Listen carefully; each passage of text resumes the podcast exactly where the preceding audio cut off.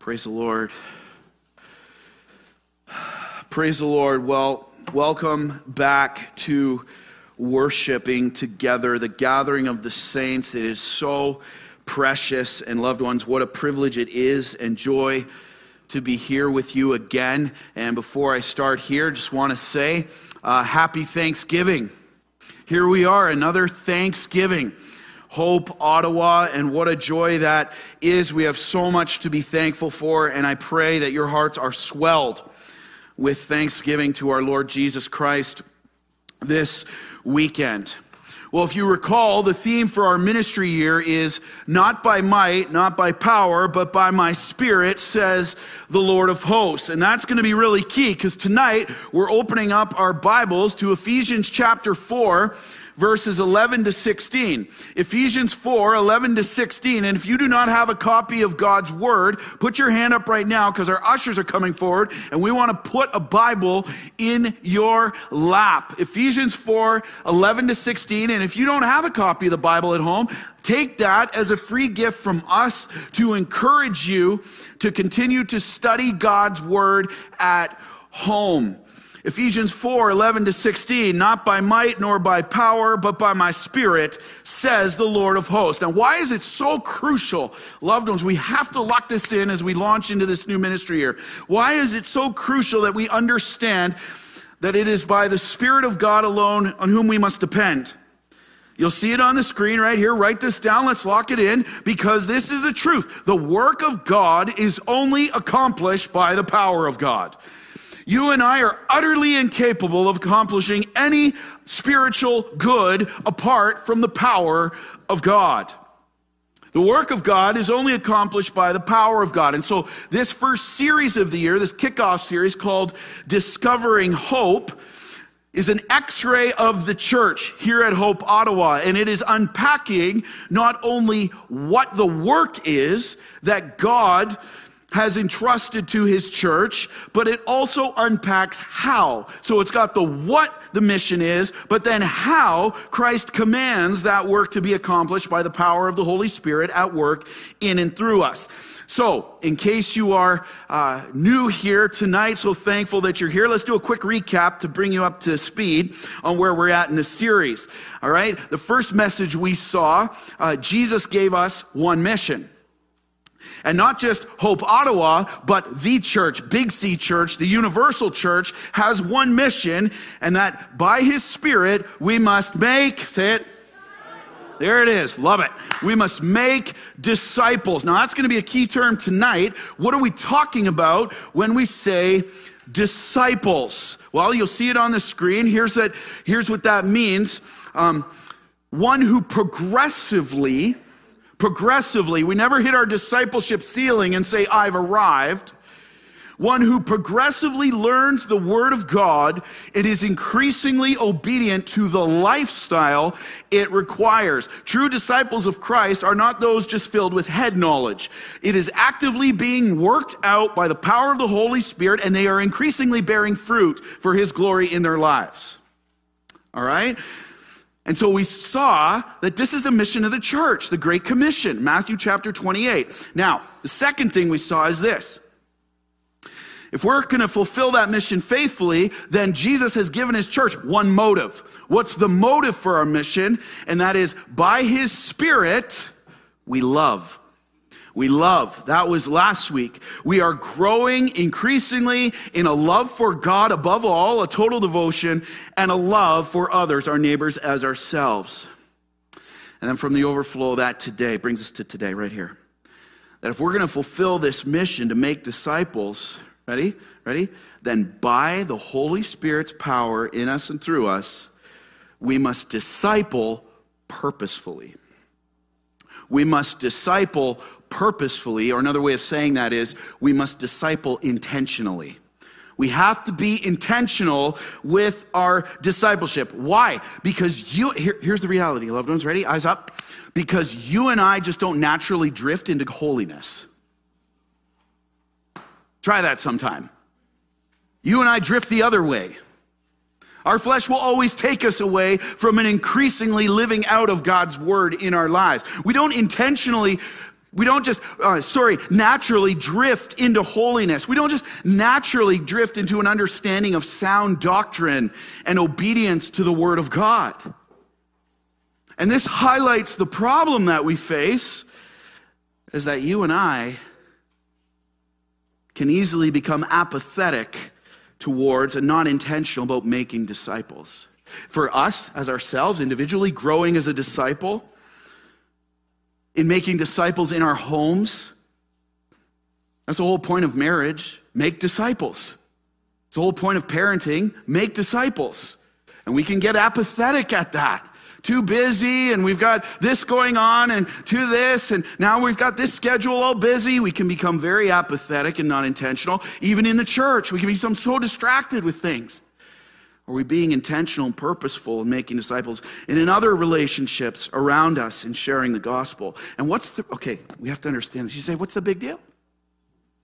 What's the big deal? Why do we have to be purposeful in making disciples? Because here, look at the results of what happened when we don't. And you see it all over the place today, across the land in the church. Here it is spiritual immaturity.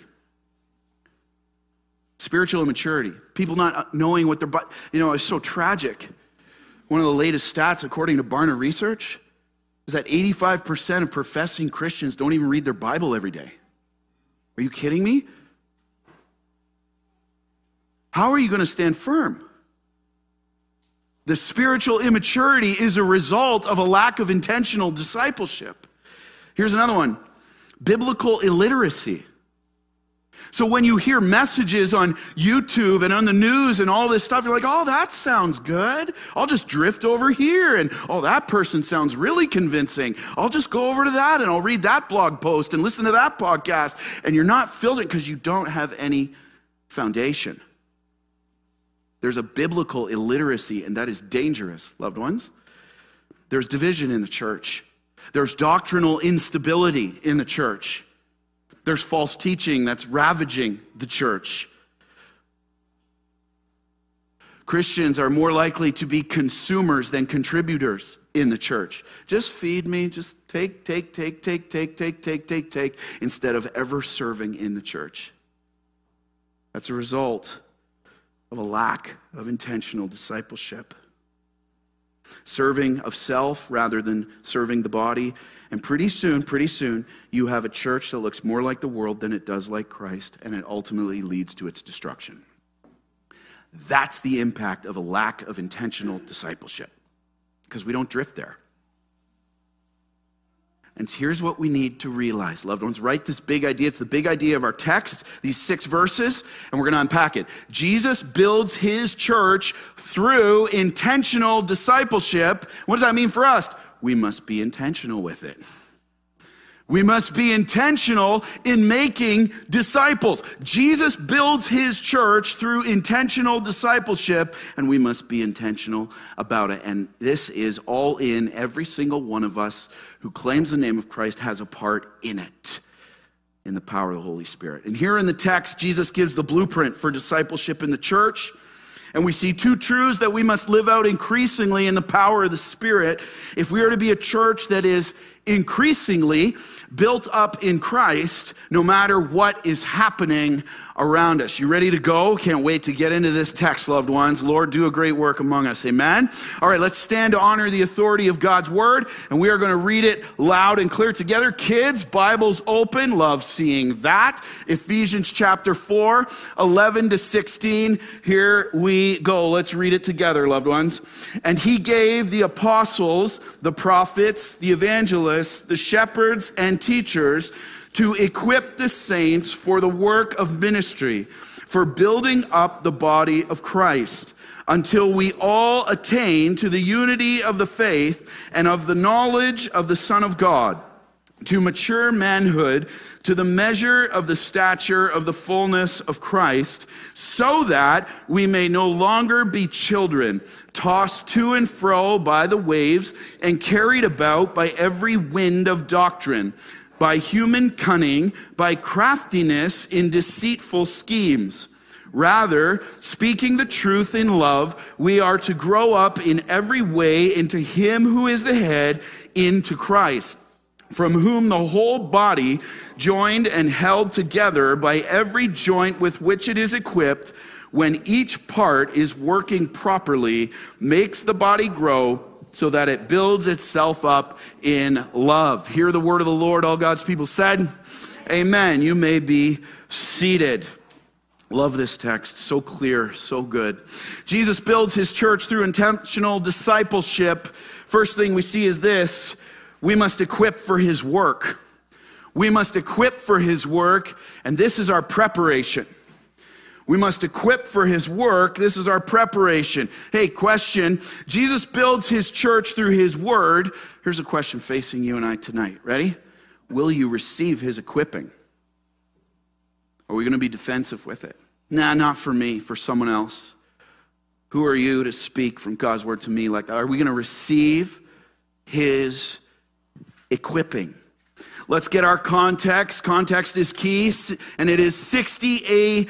The Apostle Paul is writing a letter to the church in Ephesus, and he's writing from a Roman prison where he's been imprisoned for, guess what? Preaching the gospel. And the church in Ephesus that he's writing to, Ephesus is modern day Turkey. You'll see it there. So there's a map on the screen. There's Paul over in Rome, and then Ephesus, modern day Turkey. Now, the church in Ephesus is in danger because the church is being plagued with false teachers. And Ephesus, as many churches today, was in imminent danger of division. Paul is writing to strongly encourage the church to unity unity of the faith, to be built up, to mature in Jesus Christ through the Word of God, through receiving the instruction of the sound doctrine that is being taught, and then practically living out their faith by using the gifts that Christ has given each of them, appointed by the Holy Spirit. If I could sum up this section of Ephesians, um, Paul exhorts the church to purposeful discipleship. He's exhorting them to purposeful discipleship. Go back to the text, verses 11 and 12. Let's go. And he gave, that is Jesus, gave the apostles, the prophets, the evangelists, the shepherds, and teachers to equip the saints for the work of ministry, for building up the body of Christ. See, Paul starts by telling the church that Jesus gave them spiritual leaders. Spiritual leaders they get a bad rap today, but the reality is they are a gift from Jesus Christ to his church. Faithful spiritual leaders are a gift from Jesus to lead his church. Faithful shepherds, elders who would instruct and care for, lay down their lives for, and lead them faithfully through the word of God and people were to follow them as those leaders followed Jesus. And there's a lot of abuse of that out there today, and that is not condoning that. That is a heinous sin. But the reality is, is that God gave faithful leaders to the church as a gift to love the flock and give their lives for them as they are called to. Now, what were these leaders in the church? That Christ gave. Well, look at the different roles there. Go back to the text. You see it in verse 12. It says, uh, or sorry, verse 11. And he gave the apostles. Who are the apostles? The term apostle means sent one. means one who is sent. And specifically, who Paul's referring to here are the 12 apostles handpicked by Jesus and Paul. These were men who had seen the resurrected Christ. Okay? These were men who had seen the resurrected Christ after he rose again. And they had three functions because there's a lot of confusion out there today um, about whole apostles and prophets and does do they still go on today? And what about all this? Let's let's just look at god's word let god's word speak here and get clarity. It's very clear. They had three functions. Number one they were to receive write and declare god's word to the church by the holy spirit. They were to receive the word of god to write the Word of God and to declare the Word of God by the power of the Holy Spirit. Secondly, apostles were to lay the foundation or blueprint of the church. And we can see this happening all throughout the book of Acts. The apostles were to lay the foundation or the blueprint of the church. They were given what's called apostolic authority. And you say, Do you have something to back that up? Yes, we do. Flip over the page, Ephesians chapter 2, verse 20. Don't take my word for it, go to the text. Ephesians chapter 2, verse 20 says this Members of the household of God. What's the household of God? The church. Now look at 20. Built on the foundation of the apostles and the prophets okay? With Christ Jesus himself being the cornerstone.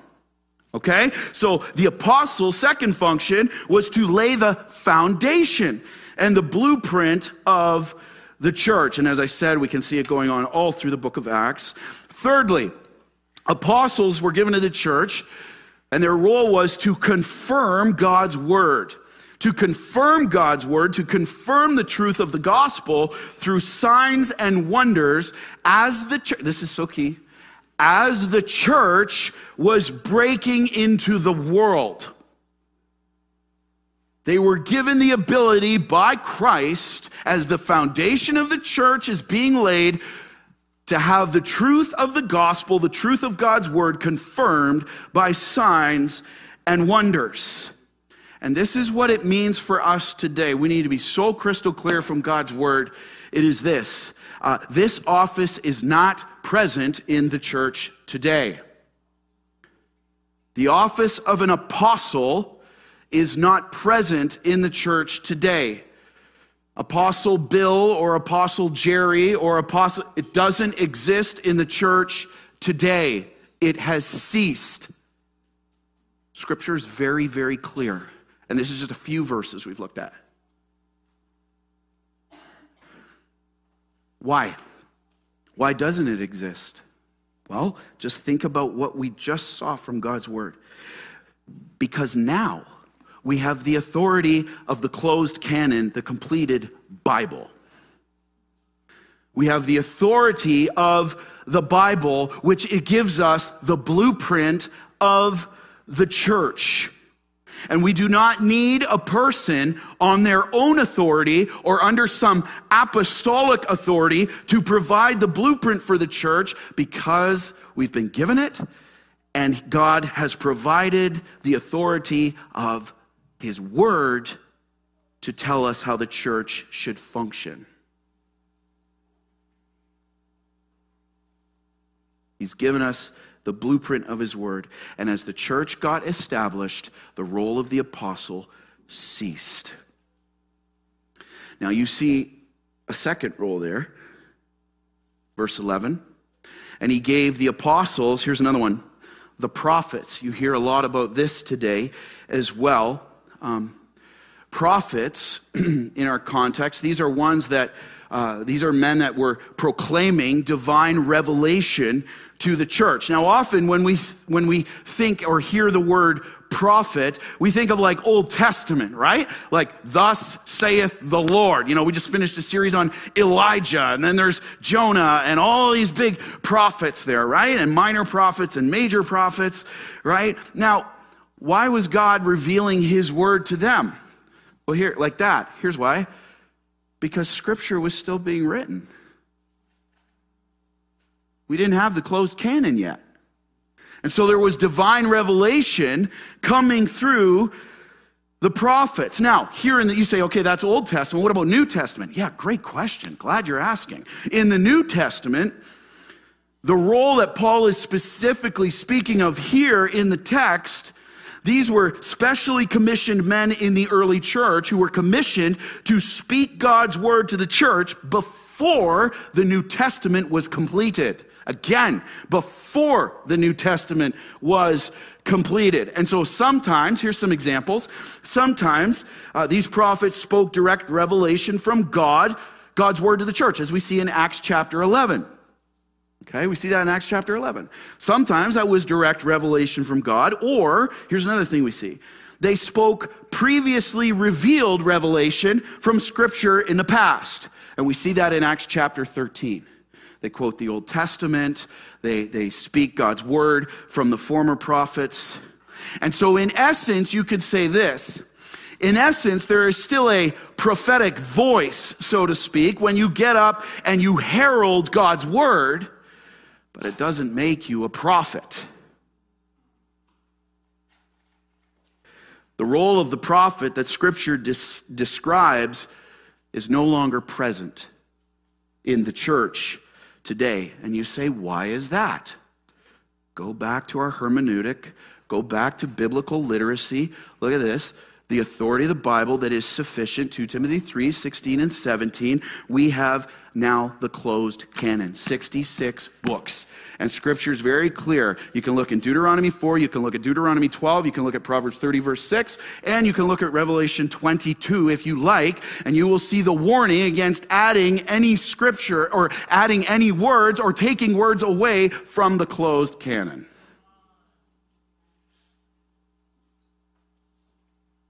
The role has ceased.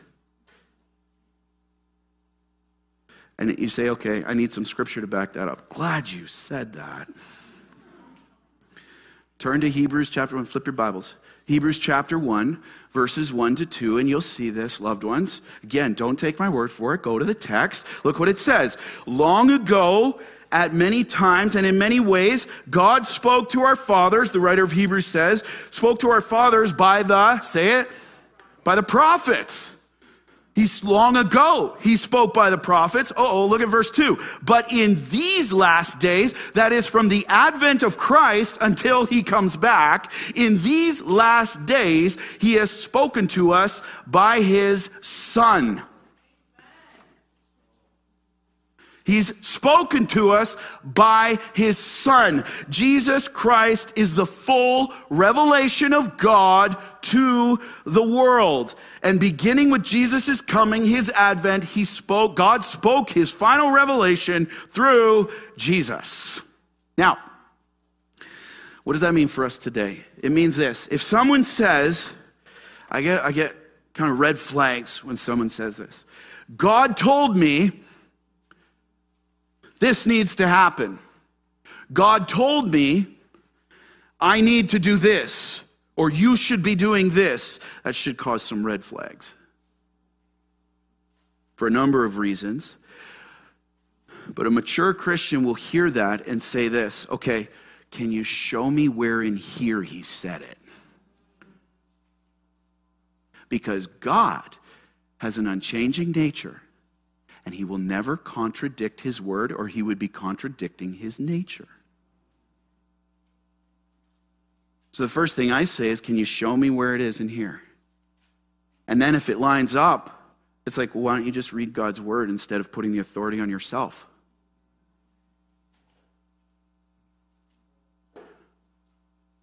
You see? This is why 1 John 4 1, be so careful, so careful in these last days, loved ones. This is why 1 John 4 1 says we are to test the spirits. Test what you hear. I hope you can see right from God's word. That's where it's coming from. That's where it's coming from. This is where it's coming from. God will not contradict his word. Okay. Thirdly, third leader. We got the apostles, we got the prophets. Here it is, the evangelists he gave.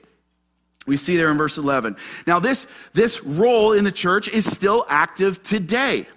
All right? And leaders in the early church, what Paul's speaking of here, they had specific gifting to proclaim the gospel, and they were used to plant churches. It's like you look at the book of Colossians. That was started, planted by a man named uh, Onesiphorus, I believe. And he went back to Colossae and just started proclaiming the gospel.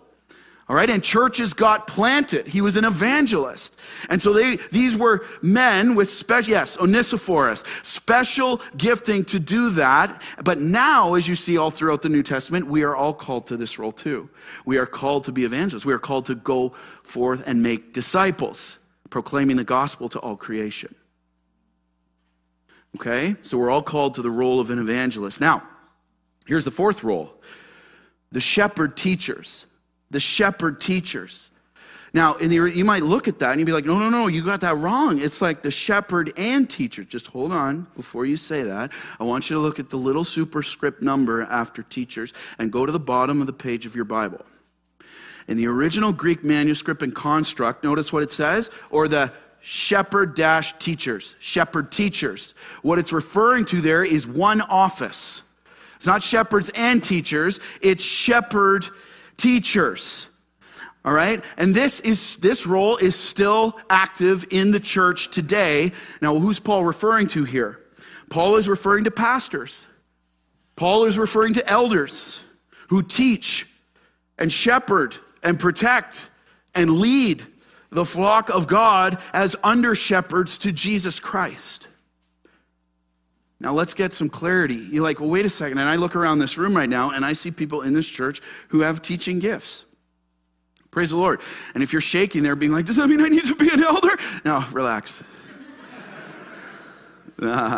relax. Um, look at it this way not everyone who teaches is called to the office of an elder, but every elder is called to teach. You got to think of it that way. It's a very helpful distinction.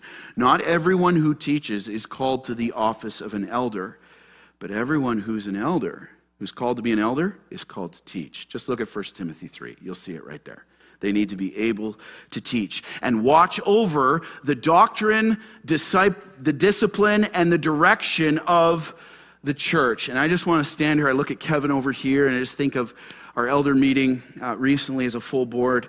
Uh, this church, loved ones, uh, is gifted with elders that love and care for you deeply. And I just speak on behalf of our our elder board. Uh, there's something so beautiful when we have our full board meetings, and when Kevin and I meet on Monday mornings early, uh, really early. Um, and we meet there, and we just spend those first that first hour is just prayer and the word over you, praying for the flock. Just and those guys in Tim Hortons think we're crazy. I don't care. I don't care. Save them, Lord, huh? And so, so we love you and we have given our lives to lay them down for you. And so please pray for us. And then what is the purpose of all these roles? Look at verse 12. The purpose of why Jesus has gifted his church with them to see the saints Who's a saint? Every true Christian. To see every true disciple equipped. See that work there? Circle it. Equipped for the work of ministry. The word equipped there in the Greek means this to train or to prepare or make completely fit. To train, to prepare, or to make completely fit. To do what? The work of ministry. What's the work of ministry? The work given by Jesus to see his body, the church, built up and unified in him through both increasingly knowing and living out the truth of God through their service to one another in the church. Remember, he's writing to the church. Now, let's get some clarity on a couple things. You say, well, I, I don't know if I'm gifted in, in a lot of these things. Does that mean that I, I just have no chance of knowing what my gifts are? No, no, no. These aren't the only roles in the church. These are leadership roles here.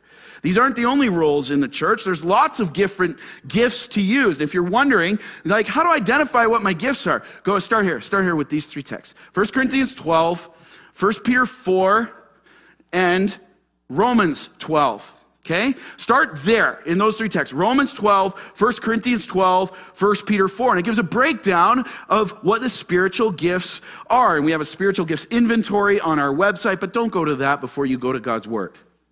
Okay? Don't do that. So, they aren't the only roles in the church. But what you also see here, the second thing, is that the work of ministry, verse 12, Go back to the text. The work of ministry, verse 12, is not just to be done by pastors, staff members, and leaders. And I make this clear. The work of ministry is not just to be done by pastors, staff members, or leaders, but by, notice, to equip the saints for the work of ministry. But by every single Christ follower in the church. And I want to exhort you in this, loved ones. If you're part of this church, if you call Hope Bible Church Ottawa your home church, or you're here visiting and you're part of another church, just hear God's word for a moment. Jesus has assigned you works in that church. He's assigned you good works in that church to see it built up for his glory through your service in it.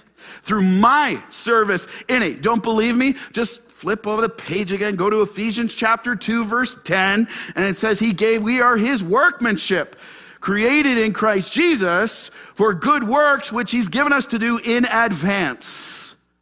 Okay? Ephesians 2:10, it's right there. We are saved to serve, not simply consume.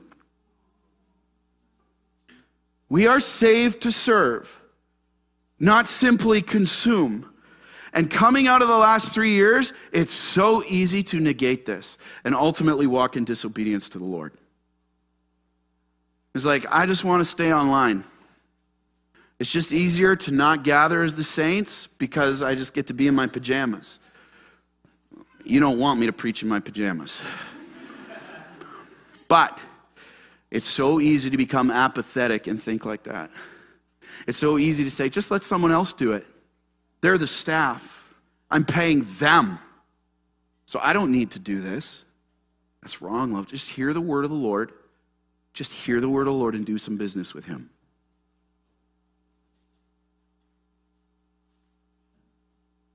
See, loved ones, you'll see it on the screen.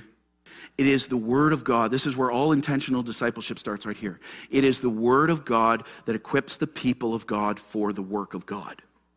It is the Word of God that equips the people of God for the work of God. This is the purpose right here. This is the purpose right now. Ephesians 4 11 and 12, with which you are being equipped for.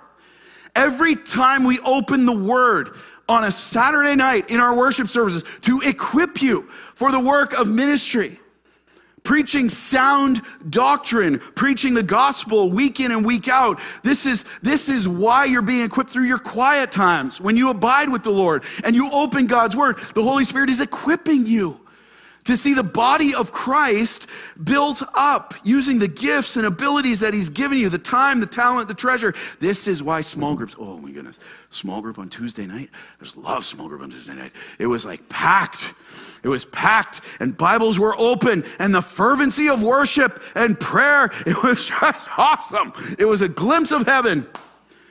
But this is why we do it, to see the saints equipped for the work of ministry. It's why we do men's and women's ministry. If you're not signed up for men's and women's yet, get signed up.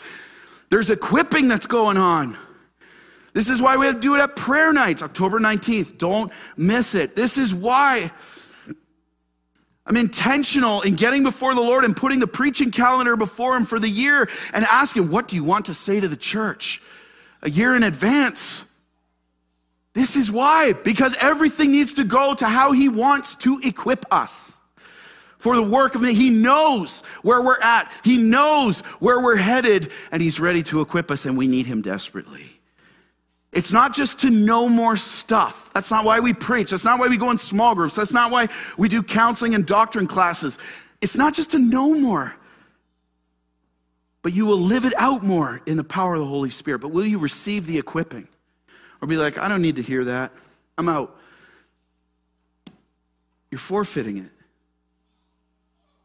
See, Jesus builds the church through his word. Will you receive his equipping? And you say, How do I receive it? Right here. Teachability as you humble yourself under and obey God's word. Notice this. The text right here in Ephesians 4 presumes that there must be teachability in the saints if they are to be equipped just presumes teachability if you're going to be equipped. Right? When it's easy, when you hear a message that's like, oh yeah, I'm just like fired up, let's go, let's get it. Workplace on Monday morning, come on. But when it's hard, you're like, ouch. When the conviction comes, you're like, I don't want to do that. My flesh doesn't like that. It's not comfortable. When it calls you out of your comfort zone, when the word of God is unpopular and you know you're going to be unpopular if you share your faith in that spot in those moments when it calls you to engage in the life of a church and step out and serve. So, question where do you need to humble yourself under the word? And just, I love this about our culture, just ditch the defensiveness. Where do you need to humble yourself under God's word right now? And receive the equipping. Hope Ottawa, I just want to say this uh, as your pastor. It is such a joy to see more and more of you receiving the equipping. It blesses my heart deeply to see more and more of you receiving the equipping of God's word, not just being hearers, but doers of the word as you respond to it. Serving in hospitality. I just, just love this. Like, go to pick, go to care for someone on the phone the other day. Oh yeah, so and so, and these people have already brought six meals over. And you're like, what? I just love that. That's the that's the gospel at work through hospitality and seeing it in small group and through teaching the word, seeing some of you trained up to teach the word and praying the word now, Bible's open, giving counsel and receiving counsel from the word, not just your opinion. It's beautiful. That's why we do it, to equip. You see, Jesus builds his church through intentional discipleship, and we must equip for his work. And as the saints are equipped, here it is, ready as the preparation continues, Christ builds his church through purposeful discipleship, as we last point today grow in his image into maturation. Preparation received leads to maturation revealed. Say it again. Preparation received leads to maturation revealed. All right? Maturation. We grow in his image. Jesus builds the church as we mature in him. Question facing you and I is maturity your priority? Is maturity growing more into Christ today, more than yesterday, is that your priority?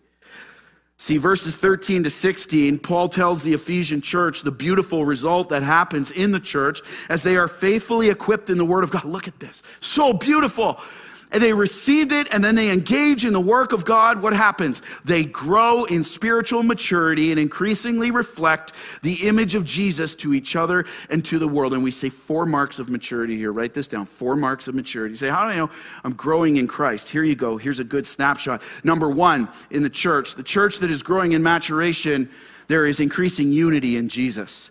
There's increasing unity in Jesus. Look at verse 13 to equip the saints for the work of ministry, verse 12, for building up the body of Christ until we all attain to the unity of the faith and of the knowledge of the Son of God, to mature manhood, to the measure of the stature of the fullness of Christ. The Greek word for unity there means this it's a God produced oneness. Isn't that beautiful? A God produced oneness. Every tribe, every tongue, every nation, every just a God produced oneness, an agreement between believers. Now, specifically here in the text, here's what Paul's referring to unity and agreement of who Jesus is and what he's done through the gospel. They're, the church that's growing in maturation in the truth of Christ believes that Jesus is fully God, that he is the Son of God, that he came to earth conceived by the Holy Spirit through the Virgin Mary he came to earth as fully man. So he was fully God and fully man, two distinct natures at the same time. They believe he was not created, right? The maturing Christian knows Jesus was not created because it knows John 1 1 that says, In the beginning was the Word. And the Word was with God, and the Word was God right? The sound doctrine of Jesus, who lived a perfect life for 33 years. He did not sin once, a sinless life. And he went to the cross to pay the penalty for your sin and mine, which was taking on the wrath of God, all of God's hatred against sin in your place, in my place, to pay the penalty that we deserved, which is what? Ultimately, death and separation from God in hell for eternity. A living death where there is weeping and gnashing of teeth. It's not a joke. And Jesus went to that cross and paid the penalty and he died. He was crucified, buried for three days, and on the third day, he rose again, conquering sin and death for all time. And now, he offers forgiveness of sin and eternal life and peace with God and the atoning for our sin that we would be declared righteous. He who knew no sin became sin for us, that we might become the righteousness of God. So that if we repent of our sin, turn from it, and confess Him as Lord and Savior, God looks at you and I. He's looking through His perfect Son as if we've never sinned. What? How awesome is our Savior? That's the unity and agreement of the gospel that is the foundation where everything starts. If there is even one aspect of that, you're like, I don't agree with that, I don't believe that, you are not in unity and agreement with the truth of Jesus Christ. You're just not. You can't be. Because this is the revelation of Christ, who he says he is. And when the Holy Spirit is working in the life of someone to open their eyes, he affirms the truth to them. The unity of the faith, the sound doctrine of the gospel. Also, verse 13, you see there, unity comes through the increasing knowledge of Christ, not just head knowledge, but the word knowledge there means actually sharing the life of Christ increasingly. As the Holy Spirit sanctifies us more into his image, and we increasingly see the power of sin defeated in our lives by the Holy Spirit, we know Christ more, we share his life. By the power of the Spirit, we growing in holiness as we abide in Him, in the Word, in prayer, and increasingly obey His Word in His power. And you see this? Through it, Christ, here's what happens Christ unifies our hearts even more. He deepens the unity of the church. The more like Christ we become by the power of the Spirit, the more unified we become through the Spirit. See that? Unity deepens. Because what? Sin is what divides us. Therefore, as we see increasingly the power of sin defeated, the maturity of Christ increasing, unity deepens. It's beautiful. It's beautiful. You think the pursuit of holiness is worth it? Oh, yeah. Oh, yeah, it is. In Christ's power for his glory, by his grace through faith in him alone. And he grows us to mature manhood. Look at the text. What's mature manhood? Complete Christ likeness. Doctrinally, believe Christ, who he says he is, and then practically as we increasingly live it out in his power. And it says in verse 13, to the full stature and measure of him. I love that. And we won't get perfection on this side of heaven. We will never be perfectly like Christ. We will always sin on this side of eternity. Oh, but when we see Jesus face to face, and the power and presence of sin is removed for eternity. What a day. We shall be like him. Oh. Let that just fuel your thinking, that eternal perspective, loved ones. And as we are equipped and unified through sound doctrine and receive it and live it out by his power and service to one another, Christ's image is increasingly perfected in us because the power of sin is increasingly defeated in us. You see, isn't it, isn't it cool?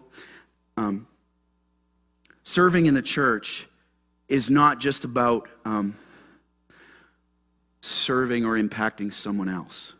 See why God calls us to serve in His church? Because this is the impact that it has on you when you serve, and me when I serve. It grows us more into the image of Christ. This is why he calls us to it. Christ likeness. You can't get this anywhere else. God designed it this way.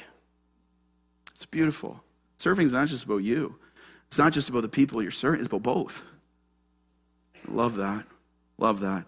And we increasingly see Christ's righteousness, his humility grow, his love for one another and love for God purity grow, mercy grow, kindness grow, compassion grow, faith grow, truth grow, wisdom grow, grace grow, forgiveness grow, service grow. Oh, beautiful. This is what unity leads to. You see it next.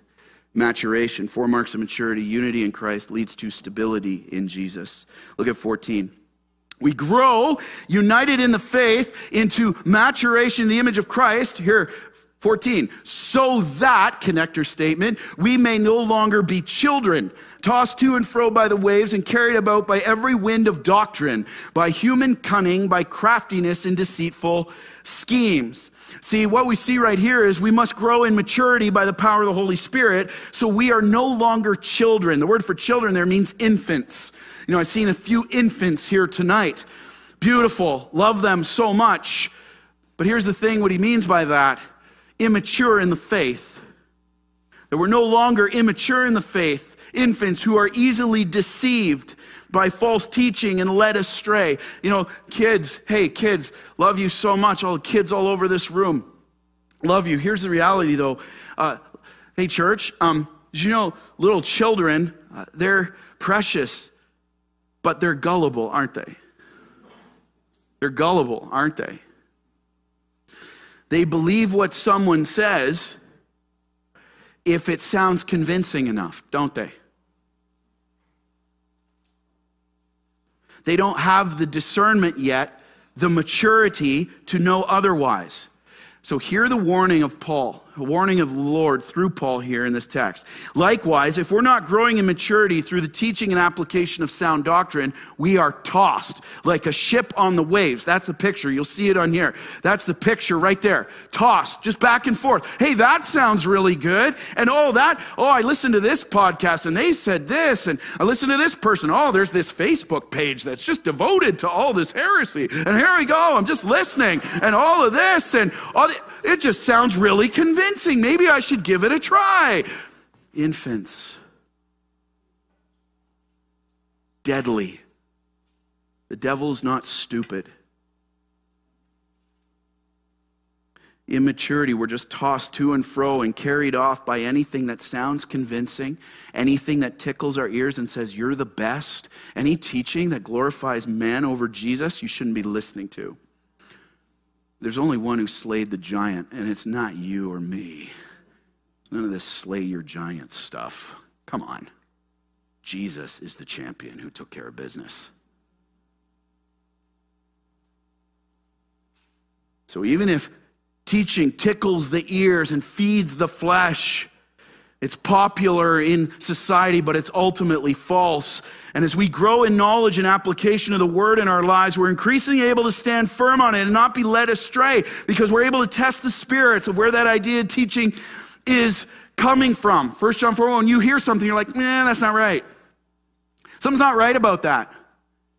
We need to talk about, no, that's when we have movie night with our children. So often it's like, okay, what's wrong with that?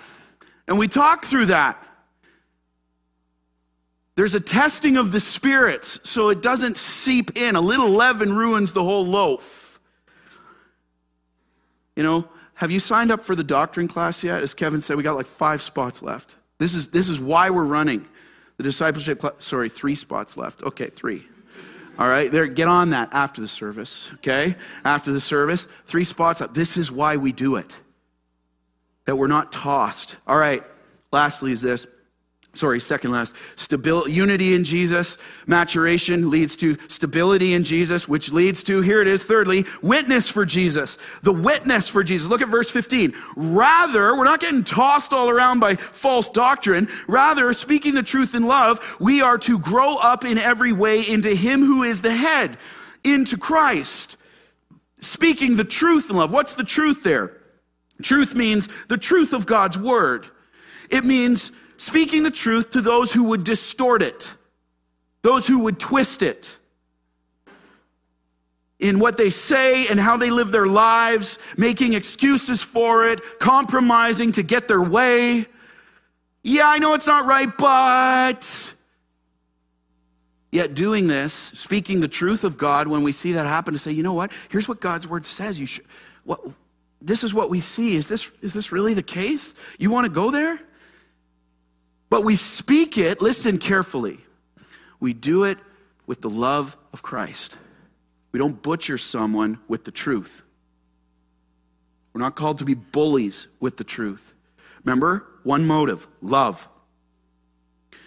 We do it with the love of Christ. And what does that mean? The Greek word here means speaking what and how God prefers into the life of one another. Love must be our motive. Because here's the truth we're not called to bludgeon someone with the truth. And truth without love, I heard this recently, is so good. Truth without love is just brutality. Hey, you're sinning.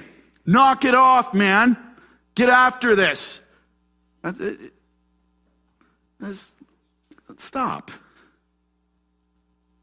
Truth without love is just brutality. But here's the thing love without truth is just hypocrisy. Why? Because you and I, listen carefully, you and I do not truly love someone if we are not willing to speak the truth to them, especially the truth of God's word.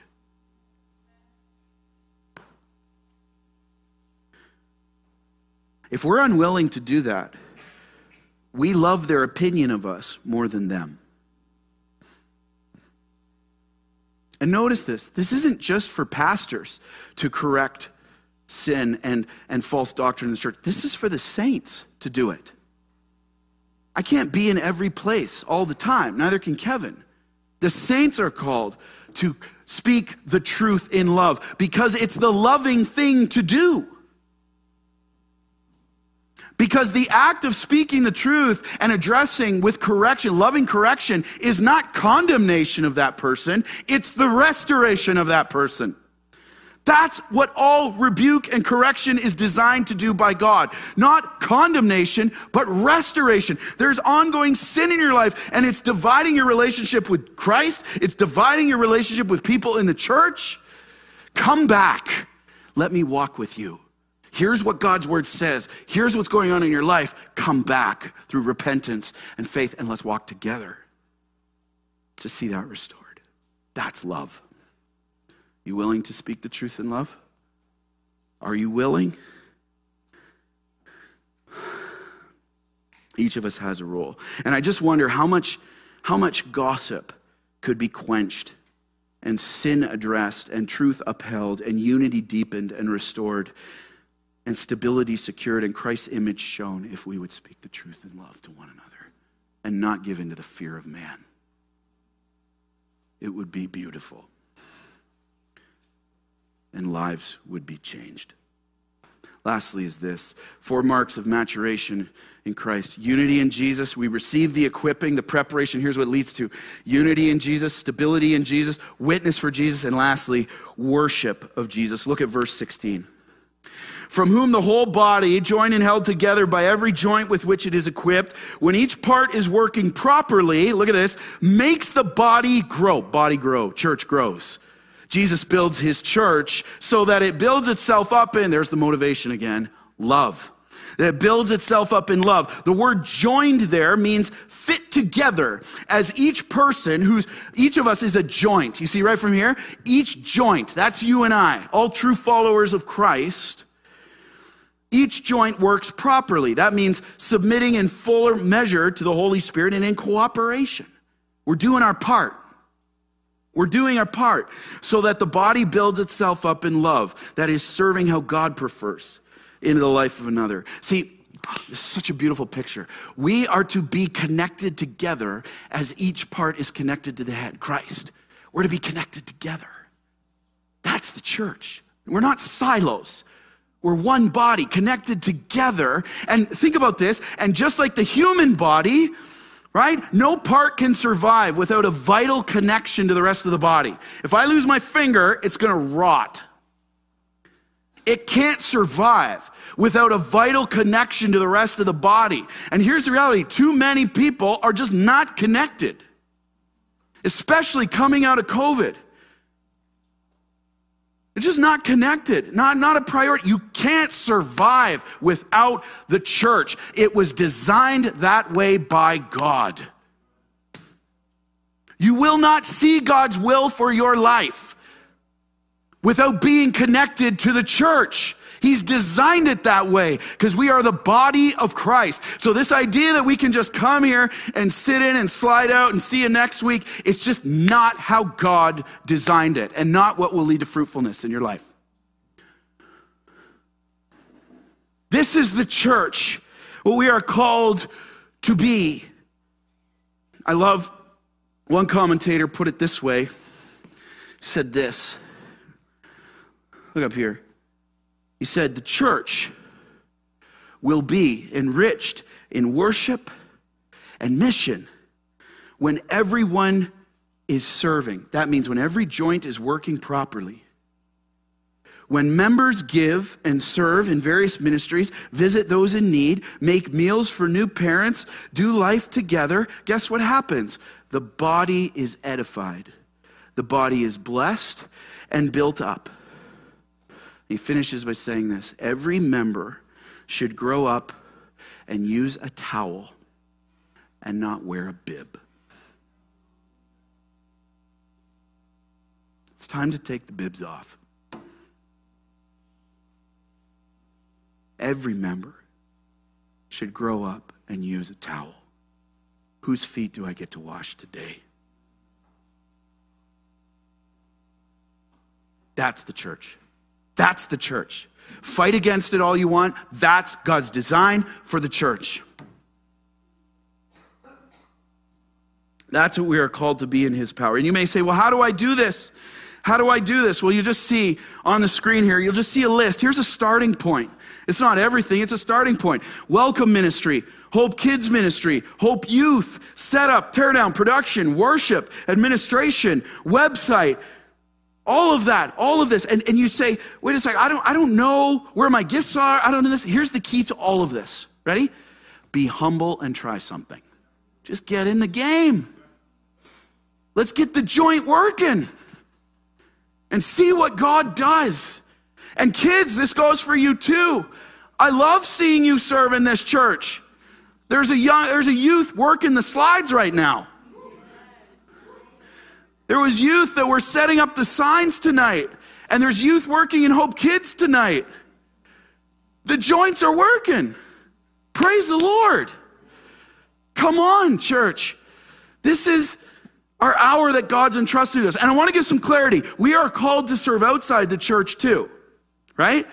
But not at the cost of serving in the church to see it built up as each person does their part. Be humble and try something. And it's such a blessing to see this in action in many of you. Thank you, thank you, loved ones. Jesus builds the church as we mature in Him. Hey, question Is maturity your priority? He's given the path to maturity. Is it your priority, loved one? He builds a church through purposeful discipleship. It's equipped for his work and grows in his image. What part is Christ calling you to take on right now? Where's the joint out of alignment? Loved ones, this is what Jesus intends for his church and how it is to function and what he promises to bless and build for his glory. Let's go. Let's go. Let's get after it. But before we move forward on this,